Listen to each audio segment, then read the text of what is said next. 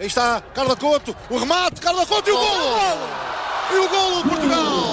Carla Couto! Longe já vão os tempos em que Carla Couto marcava golos atrás de golos com a camisola da seleção. Um deles foi precisamente contra a Bélgica, adversário de hoje, em 1999. Já lá vão 25 anos e no meio de tantos golos, alguns ficam para trás. Olha, já não me lembro desses jogos, eu não estou recordada e, e marquei, pronto, ainda bem, tive a felicidade de fazer golos, como hoje creio que um, vamos fazer golos e vamos ganhar. Há fé para vencer novamente a seleção belga, algo que não acontece precisamente desde 1999. Em oito jogos, Portugal só ganhou os primeiros dois, os únicos com Carla. Ora, há algum segredo para dar às jogadoras de hoje? A concentração, uh, temos de estar concentradas e o resto uh, são jogadoras que já jogam, este, esta seleção já joga há bastante tempo juntas, portanto tem todos os mecanismos para, para em conjunto ultrapassar e contrariar toda, toda essa potencialidade. Em conjunto, porque o ponto forte desta seleção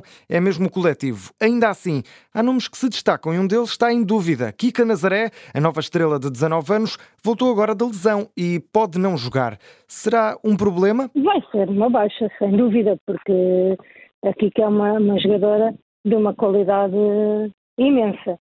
Mas como lhe digo, nós valemos, como valemos por um todo, quem, se ela não puder jogar, e Deus queira que possa, porque é uma mais-valia para a nossa seleção, haverá outra que terá a mesma disponibilidade, o mesmo querer e a mesma vontade. Seja a Kika, a Carolina, a Jéssica, a Inês ou a Carla, uma coisa é certa. Hoje o dia é das mulheres e de Portugal e, como diz a Carla, cheia de emoção. Que deem tudo, que não deixem nada por fazer e que no final possam festejar.